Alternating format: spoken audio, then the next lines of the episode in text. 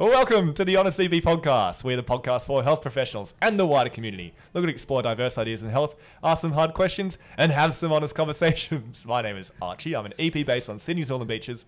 And joining me, as always, is Allied Health Business Owner Andrew. Andrew, how are you today? I'm well. How are you? I'm very well. This is our first podcast of the new year. It's both our second days back at work, so I think it's time to to crack a wine with a returning guest, Ryan Hebron from Longevity, as some people within the Giants organization call him, Hebron James. How are you, man? You've been working on that intro. thanks for thanks for having me back. Um, yeah, what what wine are we drinking today? Um, well, I I got this out of the cupboard at home. I think I got it for a birthday or a Christmas or a engagement or something like last year, and I thought I'd give it to you now, and you can try and sell it to us as what we're drinking today, and you can pour us a glass. So Ryan, what are we having today, mate? oh man, I can't even pronounce that. We've got McGuigan. Yeah, McGuigan, McGuigan. The McGuigan we'll- I, gin. I reckon we'll go McGuigan. Uh, Archie, uh, the wine expert, Ah, yeah. knowing the name. it's a black label red. Mm. Um, yeah. Yeah, cool. Can I can I just ask? I'm wondering where part two of our two for ten red wines gone. Did that not survive New Year's? No, did I? Did I keep that? Yeah. It I stayed here. that. It definitely. Oh, it was it's- oh, here. it's here. It's in the Maybe clinic. it's it's probably. It's gonna get it's gonna It's- get yeah. rediscovered in, It's in the We'll, cellar. we'll find it It's in the it's in the rebound cellar. Uh, no, pour away, man. Pour away. Um, I'm sure it's here. To be honest, I didn't actually look for it because I was like, because well, you drank it. It's the because it was going to be an empty bottle in the recycling. um, no, because it would have been the same brand. I'm pretty sure as the last one, but it was uh, just like a different different grape. So I thought we'd go something completely new here. Very good. Uh, to see, Andrew Thank you, sir. So or red. I'll I'll get you to taste it, and then we'll we'll compare that those notes with uh, with the notes on the label. Oh, this one's better than the last one. Tell tell me more. Um, I okay. I don't know because we did crack the bottle about ten minutes ago to air it out. Um, is that a thing you do, I think it's I think it's a thing you do with like good wine. Yeah. Well, it tastes good. Tastes there is aired? no. It tastes very airy. Um, there's no bite to it afterwards. Mm. I feel like sometimes you just crack a bottle of wine, and maybe this is because I buy five dollar wine if I'm drinking it, but it didn't hit me in the back of the throat afterwards. It just Mm. kind of went down. Very good. What about you? Yes, I agree Hmm. with all of those sentiments. Right. We should not do wine. No, we should not do that. I mean, to be honest, I don't think it's much worse than our beer reviews. Oh, this is this is nice. it is nice, isn't it? Very easy. Yeah. Mm. Can you um any other notes? I'll read it out. Go on, give us the notes. Okay. Um, this classic red wine has great fruit flavors: spicy plum, cherry, and blackberry. That's um. I think it's all bullshit, to be honest. like I, I watched a. This is very off topic. I watched a. Someone at this farm. I has watched just passed a out like a. YouTube video of a study where they got these sommeliers in, like smart wine people in, and they had some white wines and some red wines, and they had a white wine and they literally dyed it with food dye red. Um, and then got all the wine tasters to try it, Mm. and they were like, "Oh, interesting notes on this on this uh, Pinot here." Like, and they were like very convinced that it was a red wine, and then they told them all, "It's like it's a white wine," and none of them could taste that it was a white wine Mm. because the first thing they saw was the red. So then everything that went through their brain after that was in the context of a red wine. So it fucked them over. Um, so I think it's all full of shit. The cherries and the and the grapefruits Spicy and plum? Yeah, spicy spicy plum. It's a glass of red. Come on. Mm. Ryan, are you aware of? Before we get into it, we've got some good topics today. Are you aware of the nickname Hebron James? Of course I am. Good, great, awesome. That's come from some I reckon intel. like most common nicknames, that's first, and then it's daylight second. So sorry to break that one to you. Oh. No, that's great. I just wanted to know because I have a mate who works for the Giants, and he's like, "Oh, LeBron James is on your podcast." I was like, "What? What a great name!" Anyway, Yeah, it's a nice name. you're in off season. We don't have to talk about footy at the moment. Nah, preseason now. It's oh, over. shit! That's the rest of the year gone for you, just like that. Yep. well, mate, you're um you're coming up to two years, two years out of of uni. How do you feel? I'd love to say enlightened, but I think I'm just poking up the slope um, of enlightenment. it's definitely in a better place than, yeah, two years ago. But I think, yeah, it's definitely been like a, the more you learn, like the more you're aware of what you don't know. So, um, Mm. yeah, nice to nice to have like a, a fruitful two years under the under the belt. Nice. And so that for for people that haven't listened to the first podcast, and this is their first introduction to you, you're in private practice. Yep. Um, what what are the type of clients that you're normally seeing, kind of day to day? Oh, it's a it's a big range. Um, seen, yeah, pain, um, people managing cancer during and post treatment, um, a lot of mental health, um, and then like your m- metabolic conditions. Um, I feel like it's been like pretty in line with like the expectations that I had going in into in terms of like what population. Um, yeah, a lot of musk as well. So I think that's um, yeah one of the reasons I wanted to get into private practice is just to see a lot of um, variety and different different things. So yeah, That's good. You're getting it then. It's Yeah. meeting expectations. yeah, definitely. That's what we like. So now I, I feel like when people get to two month, two two months, two years out, they kind of reach a point where it's like, okay, they are more able to reflect on the last two years. Reflecting one year out, you can kind of go like, oh, I knew nothing and now I know something. Is Mm. kind of the general vibe that people get. Uh, two years out, you can then almost compare like 12 months to 12 months and it's like two different journeys there and how growth has changed and what different areas you've started to grow in or noticed that you need to do more of. Um, and you've got a lot more of a diverse uh, background of experience as well that you can draw from as well. So uh, ryan talking to to that what would you say are your your biggest learnings or your, your biggest changes over the last two years of practice? Hmm. Yeah, no, I, I definitely that resonates. Like probably the last six months, done a lot of, lot of reflecting. Um, yeah, I think just having that, that twenty twenty two year, um, look the way it did as a new grad, and then like distinctly quite different in twenty twenty three. Um, and just sort of packaging that up and, and comparing the pair, like it is it, it's a nice feeling to like see how far you've come. Um, I, I think, yeah, I, I can't comment on like what other people's experiences are with, um, yeah, the the change that happens, but um, yeah, it's just like a, a very like slow, undulating process of like, yeah, like challenges and um, you know, having to find answers where like sometimes the answer's like unlearning something that you've been taught. Um, you know, using using tools and knowledge that um, you had in in your head and like just testing it and then realizing like, ah, this worked for that person, but not Mm. for that person. So, um, yeah, like it's hard to it's hard to pin down like what's changed. I feel Mm. like there's like it, it's such a complex experience, like the healthcare professional experience. Mm. Um, and there's probably like I, I like to separate it into like my work and my professional development's been like learning about like the patients obviously um, their experiences and their their beliefs and like you know the challenges that they're going through then like obviously the evidence base like the, the body of literature and um, yeah, I guess like a lot of that stuff you learnt at uni, like it was pretty heavy, sort of that side of things.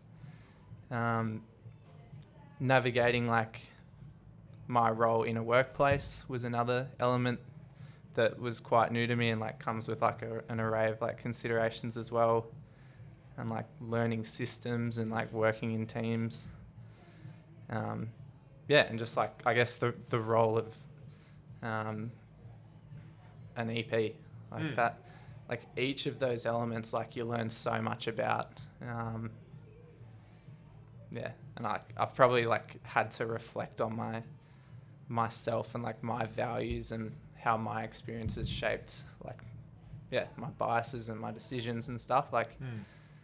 Yeah it's um i don't want to overcomplicate it but like it it's been quite like a complex i guess journey Yeah, it's never In- simple, right? No, it's not. Yeah. I and I, I can't see that i can't see myself reaching a point where i'm like sweet mm, i've you know i've got there you've reached the top of the mountain. i think it is yeah a small ongoing. EP foothill. Mm. yeah. I don't really want to The- get the there little either. mound. Yeah, little mound that is the, the Yeah. world of EP. Yeah, a little you're- speed bump. Yeah, you're on top of it with a Yeah. flag. It's like I've made it. Yeah, Yeah.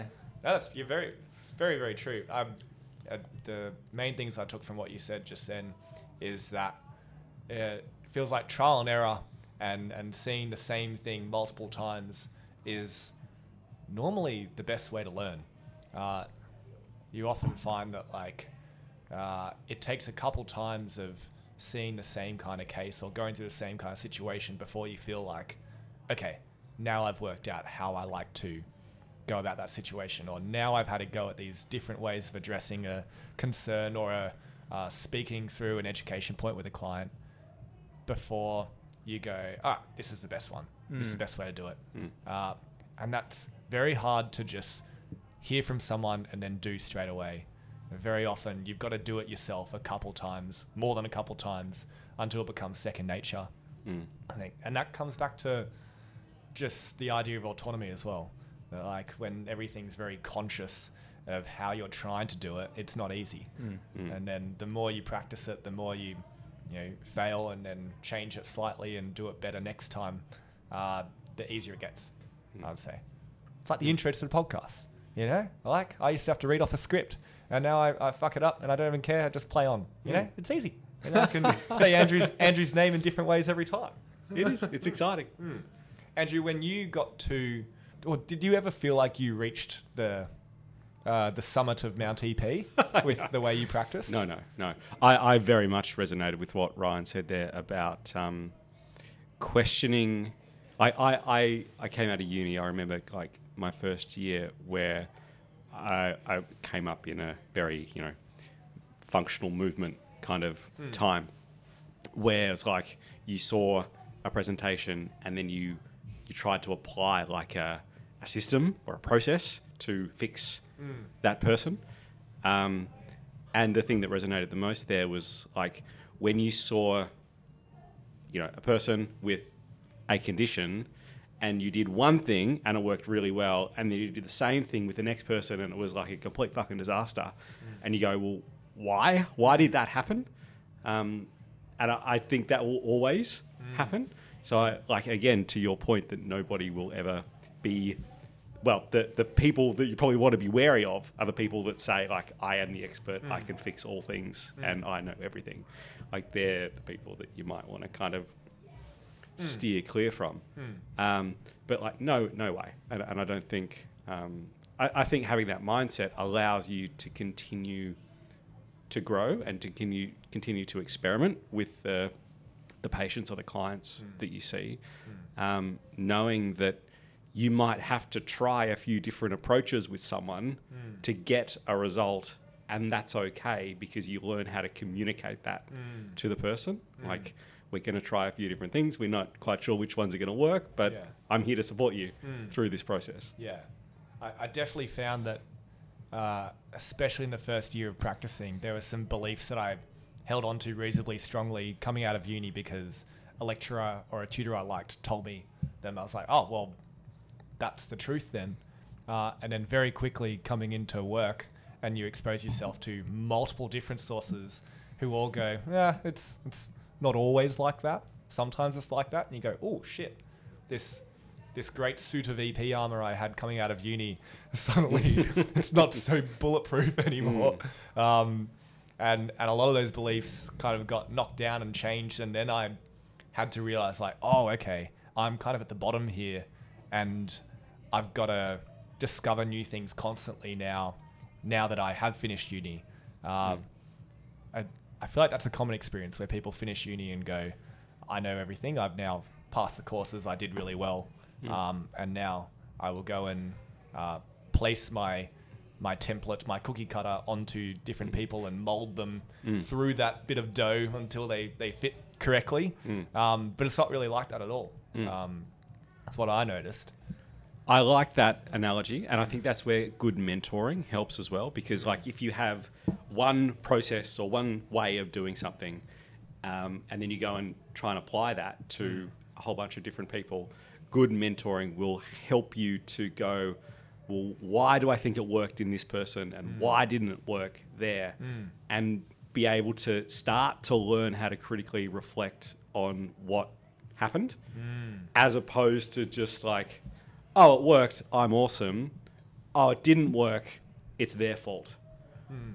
Or they didn't try hard enough, or it was something like just didn't, the jigsaw pieces didn't fit Yeah. properly. Yeah.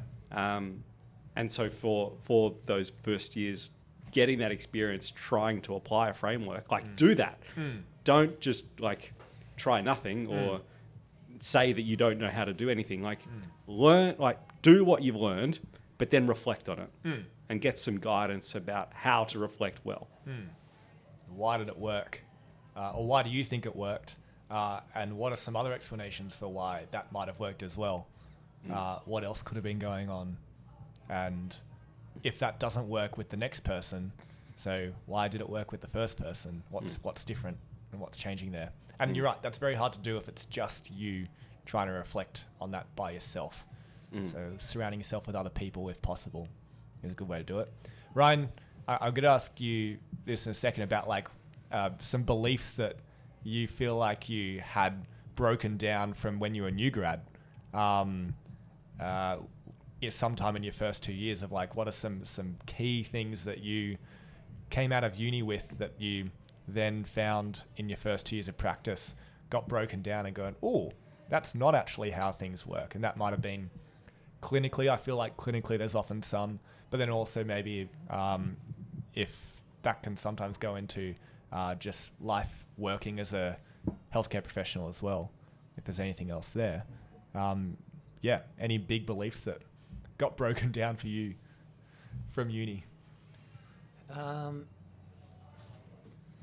yeah, I, I mean, I, I probably won't answer this perfectly, but um, yeah, and I, I probably didn't listen super well at uni either, but um, I don't know. I, I probably was in that boat where you, yeah, like I was putting like a lot of self worth on a- and like importance on like my ability to use exercise to like fix people's problems. Um, and I, and I was sort of yeah like really identifying from the start like um, like proud to like be an EP and like I've studied for four years and like learnt so much. And I, I don't I think that did like probably more harm than good for me because it it yeah it like distracts you from thinking about like okay like what can I do for that next person that I see? Um, I I think like a lot of my beliefs like revolved around that so that yeah identifying as the exercise specialist that exercise guru um, and I think I've like tried to detach from that. Like I still, I don't know, footy footy player like used to getting like reinforced for like doing you know good things like and celebrated for things like that. I think that sort of trickled into like my my beliefs and like putting myself as like the center of that consult, but like having to work on that and be like, look, this is all about where this patient wants to go. Um, my job is just to like yeah, like how can I use my knowledge and Mm. problem solving skills Mm. to get them to that place that they want to be. Mm. Um, yeah, It's a big I haven't actually Mm. articulated that before. Hopefully that made sense. What what I getting from what you're saying there is like take it away from like you've come to see me and I am the exercise expert Yeah. here. So let me tell you what you need to do. And Yeah. that's kind of switched into wait, you're the kind of the master of your own situation. What where do you want to be and then how can I kind of guide you through that Yeah, to help you get to where you want to be rather than well this is where I think you should be. Yeah. Um, Mm. it's which is you're right. It's a bit of a change. It's changing from like practitioner centered to like client centered Yeah, care. Yeah, it's like you're, you're Mm. not the superstar. Like yeah, they're the hero. Like, Mm. Mm. Yeah, so- absolutely. yeah, you got to be the best Um, sidekick, right? yeah, and just I, yeah, I think like some of the best things you can do for people are like pretty nuanced and and subtle. Mm. Like you don't have to hit them with like this incredible, perfectly designed exercise Mm. management plan, Mm. um, which you know a paper said it. you know, Yeah. Yeah. improves back pain by this Yeah. amount. Yeah. Yeah. Mm. Um, It's, Yeah, it's actually I- really interesting that you said like my my exercise programs have over the years gotten less and less complex and detailed hmm. and they're getting simpler and simpler Mm. the, the more I practice. And that's not big. Well, I, I don't think it's because I'm getting lazy. I, I think it's because I'm kind of knuckling down to the key thing that the person actually wants to be able to do. And it's like, well, that's what the program should be then. It's like, we're just going to work on you being able to do more of those things. Mm. Uh, and working out that, you know, that classic thing that every person who prescribes anyone a home program, like the best, uh, most detailed home program doesn't matter if the person doesn't do it. Like that's, it's wasted time for everyone if you put all this effort into a really great program, but you haven't gotten that person over the line to seeing the importance of doing something. So spending more time on the motivational interviewing side of, hey, why do you want to do this, and how are we going to make sure that you do do this, and what barriers do you see getting in the way of you doing it, uh, and working on that, then actually getting someone to go out and go for a walk or run is a lot easier. Mm. But yeah. Hmm. Very interesting. I think you did articulate that well. what what I took from what you said was tr- um, perhaps recently uncoupling your the Ryan and Ryan the EP, Mm. right? So your self worth is not determined by the successes or failures that you have with your clients, Mm. right? It's not like a if somebody comes and you did an assessment and they never come back, like that's not a personal reflection of you as a human or you as an EP, um, which I think I definitely struggled with early on. It's like, you know, like I'd do an assessment and they wouldn't come back, or I'd see them a couple of times and nothing would happen, and I would take that like that's me being a terrible person. Mm. Whereas you learn that, you know, maybe they're not ready to hear the information that I'm saying to them, or maybe I'm the wrong person to be giving it to them, or maybe a million other things. But that's okay. And I don't need to try and fix a whole person's life in order for me to be, in order for me to consider myself to be a good EP. Like, yes, I care, and yes, I want people to get better. But to Archie's point, like, I am the the person on the sidelines cheering them on, and whether they improve or not, like that's actually not determinant of whether I'm a good EP Mm. or not. Mm. I hope I articulated that. You're more of you're more of the cheerleader or the coach than you are the star player. That's Mm. Probably how I would put it Mm. in sporting terms. yeah, I think I think there's like a lot of there's a lot of like anxiety and um, yeah, and, and pressure people. I think particularly like the the newer grads, the Mm. newer grads. Newer grads. we care about second years as well. Yeah. Um, Yeah. oh, like you just you ride the highs and lows really like really strongly and and it it causes a lot of unnecessary stress and like you know, while you're stressing about the results, you're not actually thinking about like what needs to be done next, like how to Mm. help. You, you're thinking about results, um, Mm. and yeah, like your values attached to that, and that's just not helpful. Like it's not gonna solve Is- anyone's problem Is that possible for, for new grads? Yeah, Like if you if you were to, to talk to Ryan from two years ago, yeah, no. is that is that possible? I don't think so. I think you do just need to sit with that discomfort for a while until you you've seen enough you know processes Mm. um, happen. I think it is something that comes with like experience and maturity. Um, I wouldn't really change it either. Like I experienced that, I wouldn't change that. I think it's like just um, an important thing Mm. to go through. Mm. I think it like it's there for like it serves me at the time like and coming out out of that sort of mindset was like an important um, yeah part of my like experience as a young health professional Mm. um, yeah I think it almost becomes unreasonable to expect a new grad to to be thinking uh, in such a meta kind of way, Mm. like externally looking at themselves and how they do things and how they value things.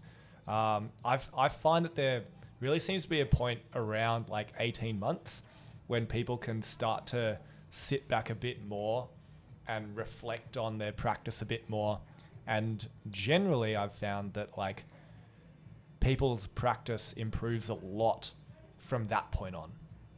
Like, I I give people a year, a year and a half, and like we'll we'll work on things obviously. Uh, but if there's some things that don't seem to be changing, um, I'm not too quick to judge on. Oh, this is just what they're like, uh, because things normally, well, not normally, but there seems to be a point around 18 months when things change Mm. and people flick a switch Mm. around there. Um, that's just what I've noticed the last couple of years with with our team Mm. is that things take some time, and it even if you try and explain things to people or, or talk them through it, or go, hey, well, you know, can you see it from this perspective? Then they go, oh yeah, I can, but they can't necessarily get to the point where they see it from that perspective themselves until they've just been doing things a bit longer. Mm. Just takes a bit of time.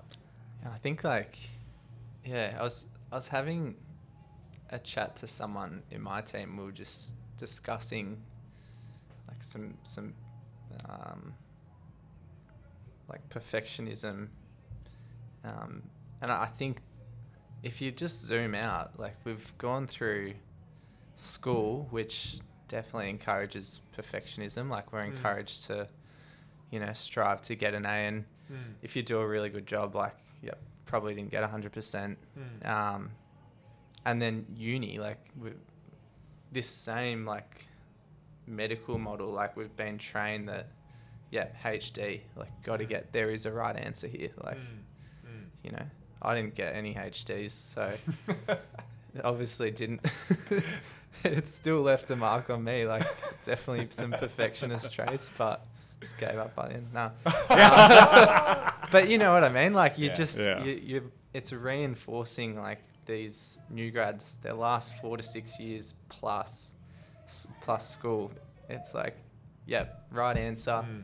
A lot of complexity and uncertainty, but there's Mm. yeah, there's still an answer here, and you didn't get it Very rarely, fully right. Very rarely in uni can you get away with writing "it depends" Yeah. on the individual. They're like, not not good enough. Give me an answer. Yeah. Yeah. Like, write me the perfect program for Yeah. uh, this person. Who here's their assessment results and uh, here's how old they are. It's Mm. like, what?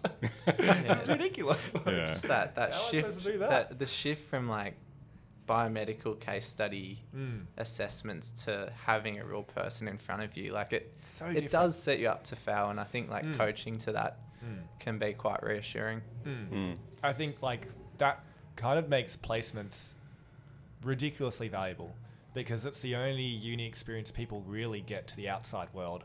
Of like, great, all that uni knowledge is awesome in the back of your head, but now this person sitting in front of you telling you that they want something completely different and that they're gonna straight refuse to do that thing that you want them to do on that program. Mm. What do you do now? And it's like, well, uni didn't tell me they were going to refuse to do that, and so what do you mean? It's like I have don't have an answer for that one. So how do you learn that? Well, you just practice it. You just do it. Mm. You you just go in there and you give it your best shot.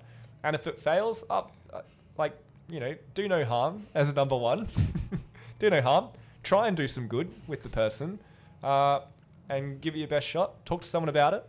You know, and if it goes well, great. You've learned something. If it doesn't go well, great. Hopefully, you've learned something as well, Mm. and you can take that on to the next person. Uh, look, it would be great if we could have fresh practitioners come out of uni and start getting incredible results and outcomes with clients straight away. Uh, we're in a pretty difficult profession where getting like great outcomes is not easy. Like it's not an easy thing to do. Like you're asking people to commit to something that is literally putting stress on their body most of the time. like we don't have as EPs, uh, at least as EPs, we don't have a nice modality where everything feels good. it generally doesn't feel good straight away. It's like we're, we're, we're stressing your tissue, we're stressing your body in some way or another to get adaptation or challenging your beliefs on something and asking you to do something that you haven't been doing a lot of. Uh, otherwise, you know, maybe it might have been feeling better already. So it's generally pretty tough situation, you know? It's like you're up against it to start. So to, to ask a new grad to, you know, well, you should be getting every client, you know, feeling better. It's like that's not realistic. I I've got countless clients. If I get up a list of my clients for the last five years, I've got countless people who probably did not get better. Mm. That's just normal. That's just part of it. Um, but you've got to keep people going, as in like you've got to keep the practitioner going, because a lot of people are going to take that really hard and then go, "This isn't for me. I don't think it's working. Um, I don't get enough enjoyment out of it. I'm leaving. I'm going doing something else. It's not rewarding enough. Um, I'm not empowering enough people. I don't feel like I have the tools or the modalities to help people, so I'm going to do something different.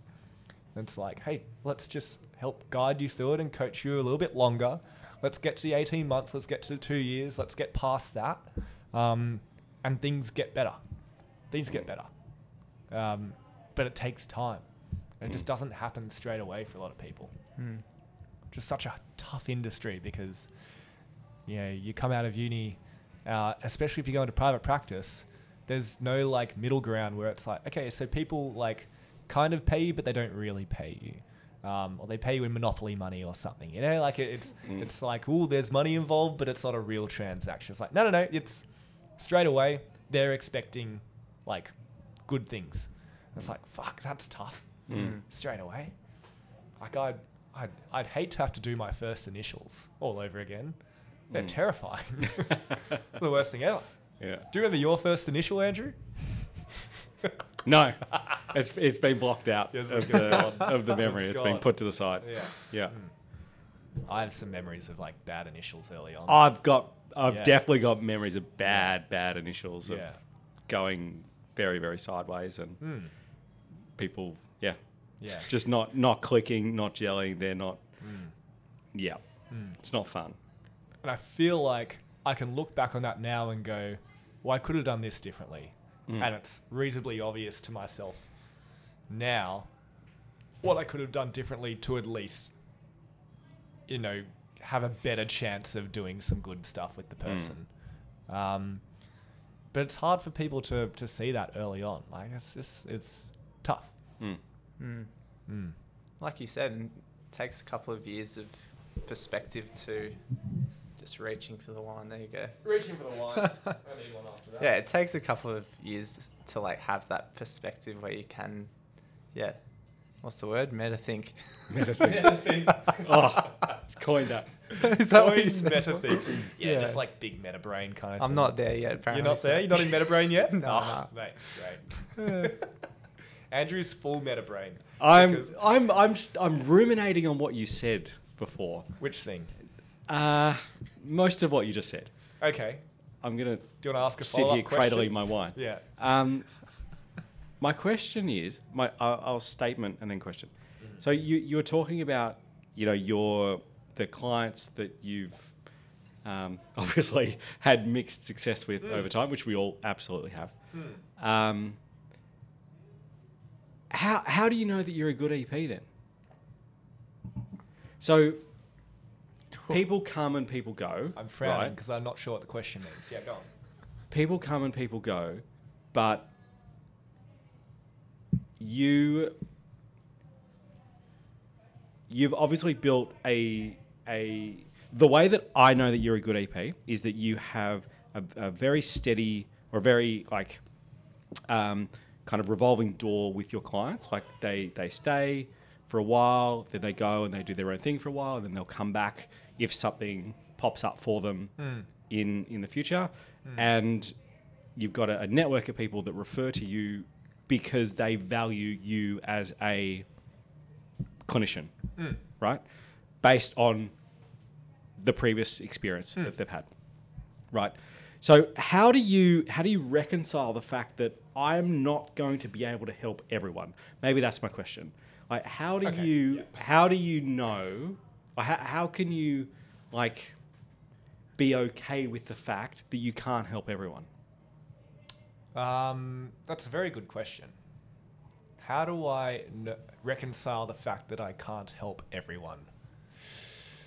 I and and th- and that you're a good clinician. okay, So you're good and you can't help everyone. okay, all right. So in answering the first part of that question, that like, how do I reconcile that uh, I can't help everyone? To me, that has come to two things. Firstly, knowing that even within like great quality research and evidence, that it's never a hundred percent success rate, even when they're doing the best possible uh, prescription in the the safest possible way in the the most controlled environments. Uh, it doesn't work 100% of the time. So then, how am I supposed to have a 100% success rate when I'm doing it with all of these uncontrolled factors like money and time and gym space and personality meshing, uh, all of these other, you know, socioeconomic factors that we can't even name, and all these other placebo and nocebo things that are happening that I can't control. So, to me, it's when I think about that in my head, I go, well, of course I can't help everyone because the the best experts in the world, when they're doing it in a controlled research setting, can't even do it 100% of the time. So then I, there's no way I can do it. Uh, so I, I got comfortable with that very early, uh, and I don't know how. I, I feel like it's it sounds bad to go I I don't care about what happens to people because I do very much care about what happens to people. But I think early on I realized that I don't have control over everyone's situation. And that the amount of people who uh, would come to see me after seeing a bunch of other people and I'd ask them how their experiences were with other people. And often people kind of just brush off any okay experience with another practitioner as like, ah, you know, it was all right. They gave me some things. I didn't really do it. Uh, and I went back to doing my own thing. I was like, okay, cool. Like people rarely hold on to strong grudges about a certain experience. Uh, so as long as you're a nice person to people, uh, and you you try and give them your best shot, you don't you know tell them to fuck off or anything, or tell them that you know they're something stupid, then they probably won't think of you in a bad way, even if they decide to not come back. So if you're just nice to people and you try and help, and you do it, give your best shot, and they go, no, I don't want to come back and see you, uh, then you've tried your best. They probably won't think of you in a bad way later, and they'll go to however many other practitioners later down the track and go, oh yeah, I saw an EP. Yeah, it just didn't really work out. He gave me some things I didn't really like it, and so here I am. So thinking about that as an experience that I could be that person, uh, they're not really holding a grudge against me, so that's fine. I don't hold on to things too much. In terms of answering the question, how do I know then that I'm a good EP? I don't really know how to answer that question. I've never understood how to answer that question uh, because I think that's such like a a, a weird term Good. to use. Good, yeah, or a good clinician. You know, we did an episode like very very early on, like, Mm. Um, yeah, uh, what's a good clinician, or like what makes a good clinician. It's like Mm. fuck, that's it's a tough question to answer, and often it's the answer is like, well, you're constantly trying to learn and get better, and you don't reach that like mountain top, and you go, I'm here, I'm a good clinician, I did Mm. it. And it's like, well, if you stop now, in five, ten years' time, you're not going to be a good clinician because what you're doing now is probably going to be not the best thing you could be doing later, because that's how Mm. quickly things change. Mm. Mm. Oh, right. I was- smiley at me. I was just thinking like that's a big question. He's either going to give us like a philosophical essay or it depends. it depends. and which one did I, I was looking you? at you. I was like, he's going to say it. oh dear. No, I tried not to give a cop out answer. Would you? No, that was good. What can you add to to that? Do you think? Um, I'd add the it depends, and then also the.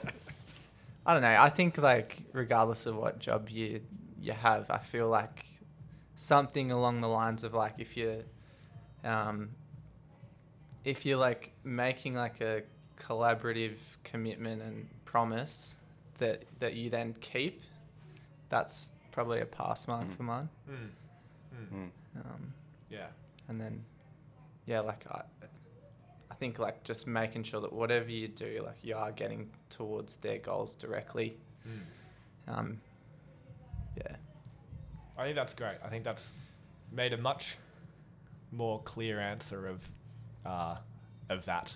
Mm. Of generally, I think what a clinician who is striving to be good does is follow through on their promises, Mm. um, have the person's meaningful goals at the center of what your planning is. Uh, you check in with them, you get their expectations, and you take things from there. Mm. Um, Mm. if you at least start with that, then look, you're, you're doing your best shot early on, I think, and that's what's important. Mm. Uh, and I think a lot of the time when I think back to my bad initials, I didn't do one of those things. I either didn't have their meaningful goals at the center of what we were doing in that first and second session. Um, I didn't have, I didn't create a good management plan collaboratively with them.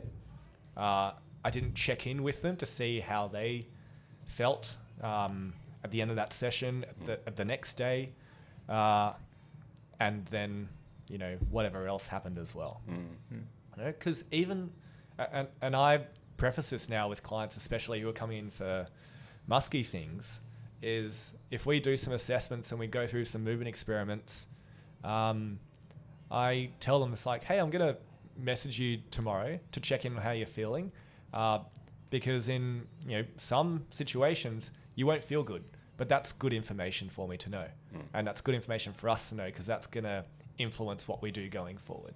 Mm. Uh, so you're almost setting the expectation that like you might not feel good tomorrow, uh, but that's good information, and I want to know about it uh, because then we can modify from what we do there, and Mm. then we've learned from the assessment. Know, Is that something that you're teaching as part of like induction or, um, yeah, for new grads coming out, like to follow up with people pretty Oh, quickly? I mean, following up the next day, I think is one of the top three things you need to do with an initial. Like you need to follow up the next day. And just from a practical perspective, how do Yeah. you do that? Uh, well, we have like Cliniko, and Cliniko's got a software where you can send text messages from it. Uh, but the easiest way to do it is to tell the client, "Hey, I want to check up, uh, check in on you tomorrow and see how you're feeling. What's the best way for me to do that? Mm. Message, call, or email." And then they'll tell you, uh, and then you can do that thing. So then you've met their expectations even more. Some people hate getting messages. Some people hate getting emails. Mm. So just find out from the person what's most appropriate for them Mm. and then do that thing. And often you'll do that, and then when you go into your follow up session, you know way more about how that person's going to be feeling coming in because you've already heard about how they pulled up after the first session, and they'll add something like, "Oh, excited to see you on Friday." It's like great. They're most likely to come in excited. Awesome. Mm. That makes my life really easy because I know how to match them early on. Um, so yes, that is something that I definitely uh, cover in inductions. Nice. Yeah. Yeah. I think that those sort of things are so important. It's, again, like uni, um, I guess like it, eh, it almost does need to cover like mostly the, the biological, um, sort of medical side of things. Um, that that is sort of the vocational knowledge that we need to know, but Mm. that like the patient side of things like those little things that you learn when you you do get to working with people face to Mm. face like yeah just a check-in call Mm. um, Mm. thinking about goals outside of their medical considerations Mm. um, that was a that was a big like a big lesson um, for me because I think yeah it's like if there was a Venn diagram like the the biological bubble would be huge and then it would be like tiny little patient Mm. considerations and then like a little Mm. bit of probably me in there For- for- is that for uni? Is yeah what just like Yeah. awareness of my Yeah. Yeah. beliefs and biases yeah just you know that like I don't know bias psychosocial or whatever Mm. um, like Yeah. the the patient thing is that patient bubble and the um, the the factors that relate to that. That's a there's a lot to learn when you get out of uni, Mm. um, Mm. and they're they're just such important little um, elements of your practice that I think really help Mm. the, the patient. Mm. I also don't think it's fair for us to expect uni to teach a lot No, of this no. stuff either, because it's you know they have a not a duty of care. They're not a primary school, um, but like they have a they have uh, a curriculum that they need to cover in order to you know get people accredited Mm. in whatever health profession they're in. And There's that is lots the of- bi- that is the pathophys a lot of the time Mm. because to then look at it from outside that in terms of uh, patient considerations, you still need to know all of the things that are happening inside the body, right? Yeah. So uni can't then go ignore that and go, oh, let's talk about all the different types of people's personalities that you can run into. Mm. It's like, oh, fuck, do we want to be at uni for six years? Like, no, I'd rather be learning on the job. I think. I think Yeah. I'd much rather learn on Mate, the job. imagine Yeah. sitting down and like trying to work out a uni syllabus in four years or the Yeah. masters like a year and a half sometimes. Ah, And like imagine imagine that process. Like Well, what that's do it. I we mean, fit the, in here? the last two years would just have to be like almost 100% practical of Mm. like understanding personality Mm. types and how you should approach Mm. different situations. Like Mm. that's there is a very very small amount of theory in that. It's Mm. a Mm. 99.9% practical experience in doing that. And to your point, like yeah, I don't know how much we can expect unis to to go through that with people. I think, Yeah. and, and like we kind of talked about before, like that's what you get with experience, right? We Mm. can't expect unis to do everything and produce, you know, uh, uh, graduates that have the same like skills and qualifications as somebody that's got five years experience in actually working with humans. Like, I think that's just a bit unrealistic. Absolutely, it's unrealistic. on unis. Like, that's that's kind of, and at the end of the day, it falls on us then, as people who work in private practice, who are then mentoring and inducting new grads, to to go through that experience with them, Mm. and to like hold their hand and guide them through that, so that they don't get discouraged by oh this is so hard and people are so different and uni was nothing like this. It's like yep, that's that's all something we we go through and there's a lot of bumps in the road and Mm. you, you slowly learn this and we'll work you through it Mm. and you'll get better. Um, And I think like some of the some of the time you're like you're, you're at uni, um, and you, you're just like, why am I learning this? And then it actually Mm. does in hindsight, like maybe yeah, eighteen months out, you're like, I'm actually pretty happy I had that mm, sort of vague finan- uh, foundational knowledge about yeah. yeah sociology and psych and philosophy and ethics Yeah. like in the back of my head Mm, because it really like helped me when I went to go and learn that differently, uh, Mm. like deeply. Um, yeah, like you, you do see the like the the nice little brush strokes that uni have done. Um, Mm. Sometimes it just doesn't pay off for a while Yeah. until you've changed and you value those things, and you can Yeah. see where the dots connect to your prac your, your, your practice as an EP. Absolutely. Hmm. Hmm. Ryan, I want. Fuck. That's my noise I do. It is your noise. Mm, mm. Yeah, you should hear me like Mm. edit out half of those ones when we're on the Thoughts? podcast. That's the we're gonna change topic. Yeah, noise. that's- yeah, yeah. Mm. Good segue. Yeah. Next chapter. hmm yes, and the next chapter will be here next Monday, so you can wait for that one. See you then.